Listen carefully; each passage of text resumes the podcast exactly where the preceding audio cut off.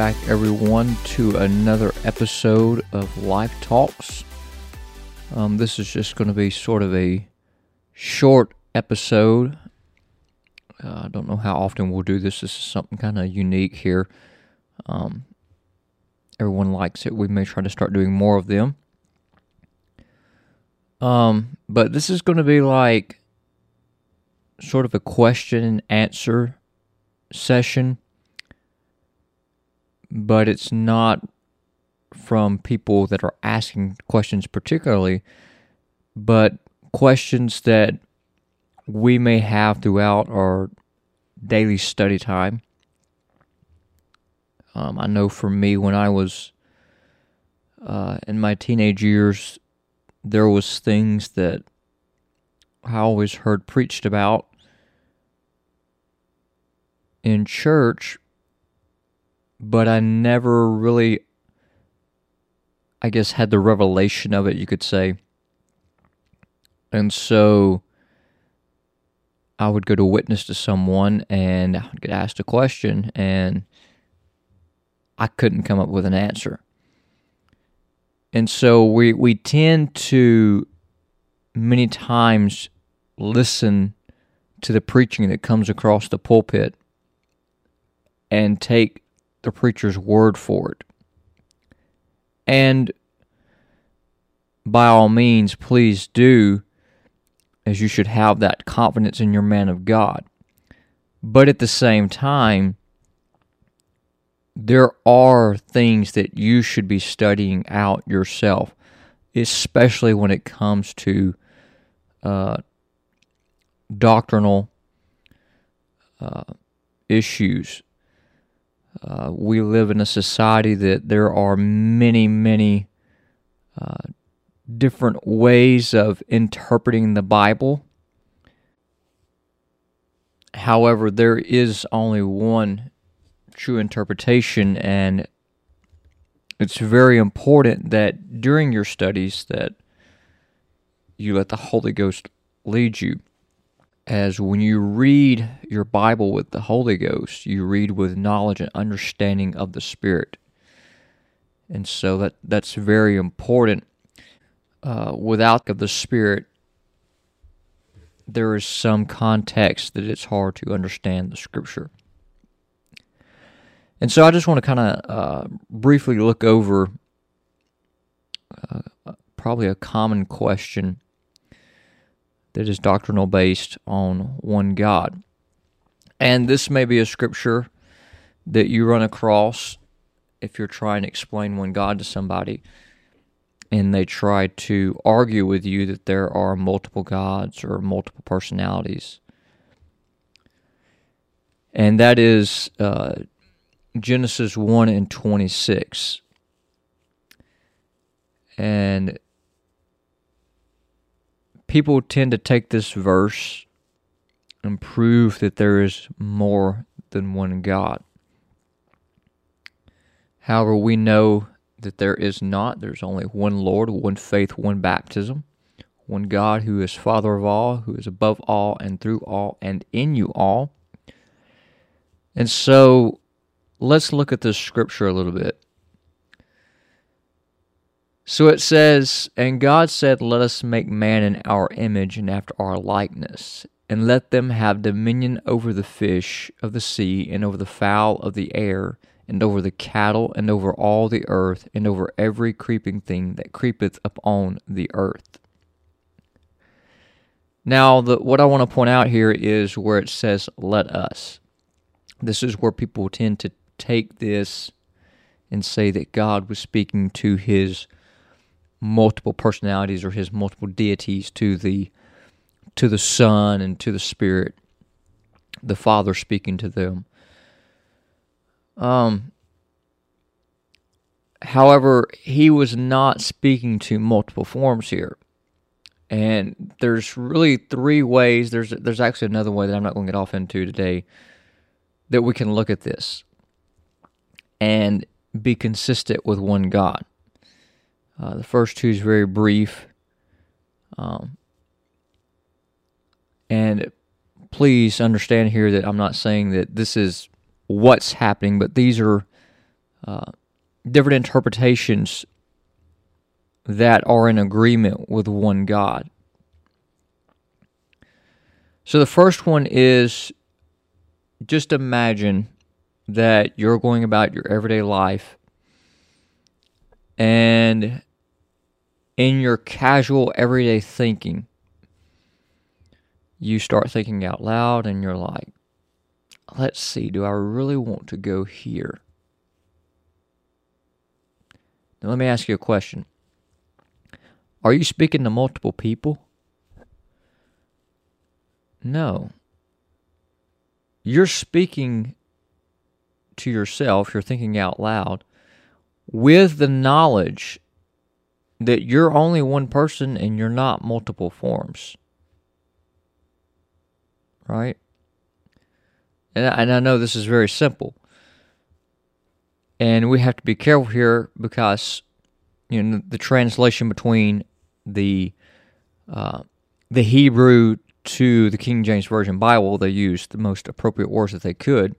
So, based off of that, with it saying let us, if we as we as humans can speak of ourselves or speak to ourselves in this manner, then can the Almighty God, the ruler, the creator of all things, who does not dwell in time, infinite, omniscient, omnipresent, the one who created us, can he not speak in his thoughts in the same manner? What authority do we have to insist on what manner God must present his thoughts through his word that's given to us because we know that every word is divinely inspired.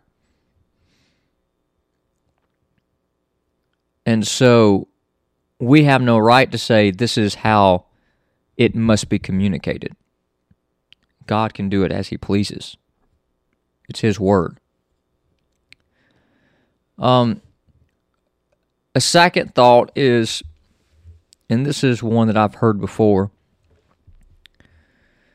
maybe he was speaking to the angels, right? I mean, we know there are heavenly beings. The Bible says in 2 and 1, thus the heavens and the earth were finished, and all the host of them. Referencing that God is being accompanied in heaven by other beings, and this is extensively found throughout Scripture.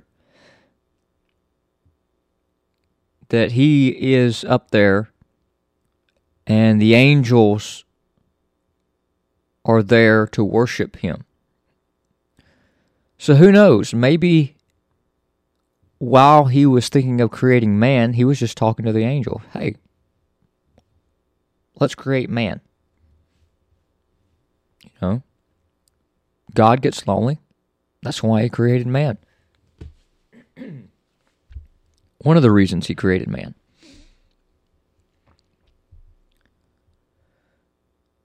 However, one thing you have to consider here is that we are not necessarily created in the image of an angel. And so if you're thinking at it from that point of perspective, he may not have been saying, Let us create man in the image of me and you, the angels, but necessarily just saying, having someone to communicate with, hey, I'm going to I'm going to create this being called man that is of an earthly materialistic body.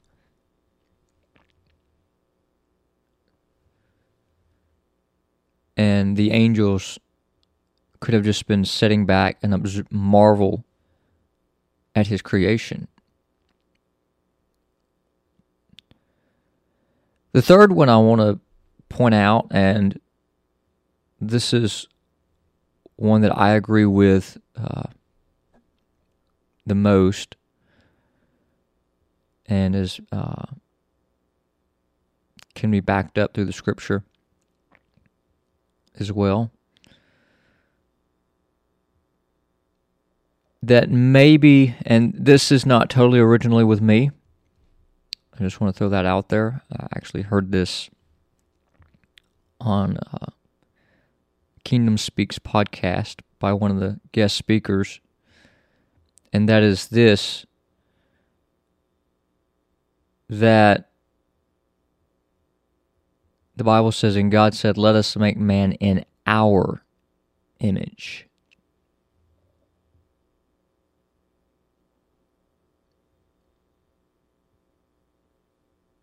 Our image.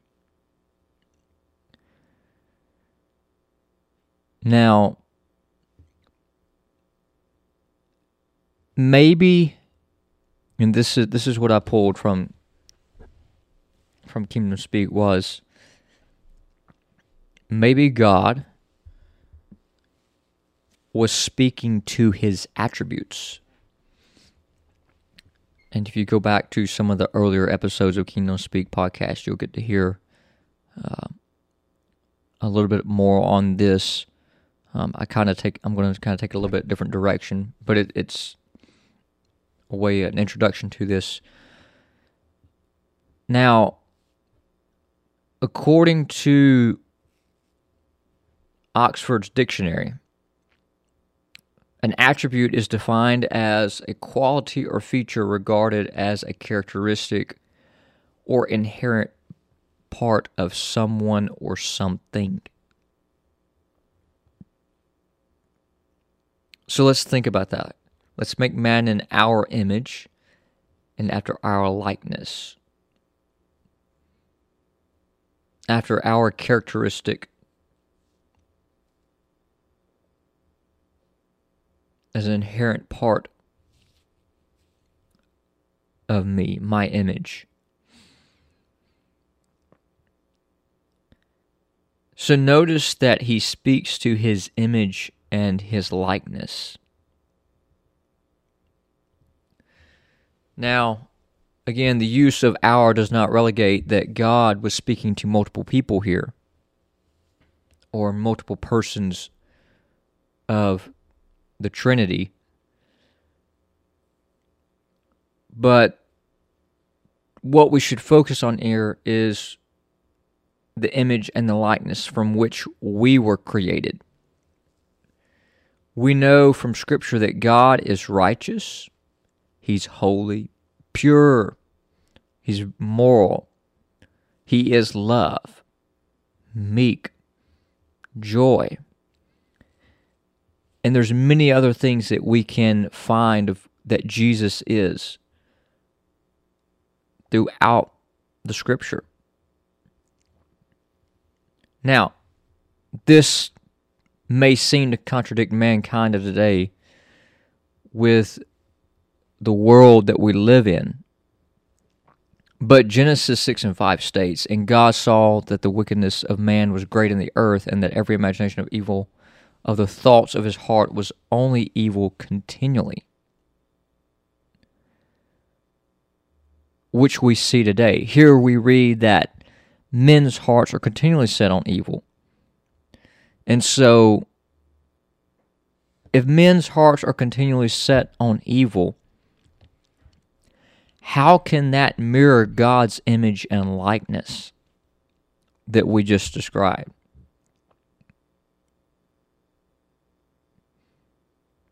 So we have to take a step back. The original creation of man was that mentioned in one Genesis 1 and 26 was before the fall in the garden. Mankind at this point knew no evil as they had not partaken of the tree of knowledge of good and evil. When he first created Adam and Eve, and he formed them from the dust of the ground. Now, we don't know that time period between when man had fallen, but at the time when God was creating man, they did not know evil. And therefore, we can infer that their hearts were not yet set to continually do evil. And therefore, they were not made in a image or likeness that is evil. It was after the fall that the intent of men's heart was changed. And so that does not negate the ability to be recreated in his image and likeness. Through Jesus Christ, because he was created in the image of God, and we know that he was God in the flesh. The identity of God was given through him and is also given to us when we put on Jesus Christ. We then can become recreated in the original form that God intended. We put on his image. Romans 13 4 says, But put ye on the Lord Jesus Christ, and make not provisions for the flesh, to fulfill the lust thereof. And so to put on Jesus Christ is to have his spirit dwell inside of us. Just as in John 14, 17 says, even the spirit of truth, whom the world cannot receive because it seeth him not, neither knoweth him, but ye know him, for ye he dwelleth with you and shall be in you.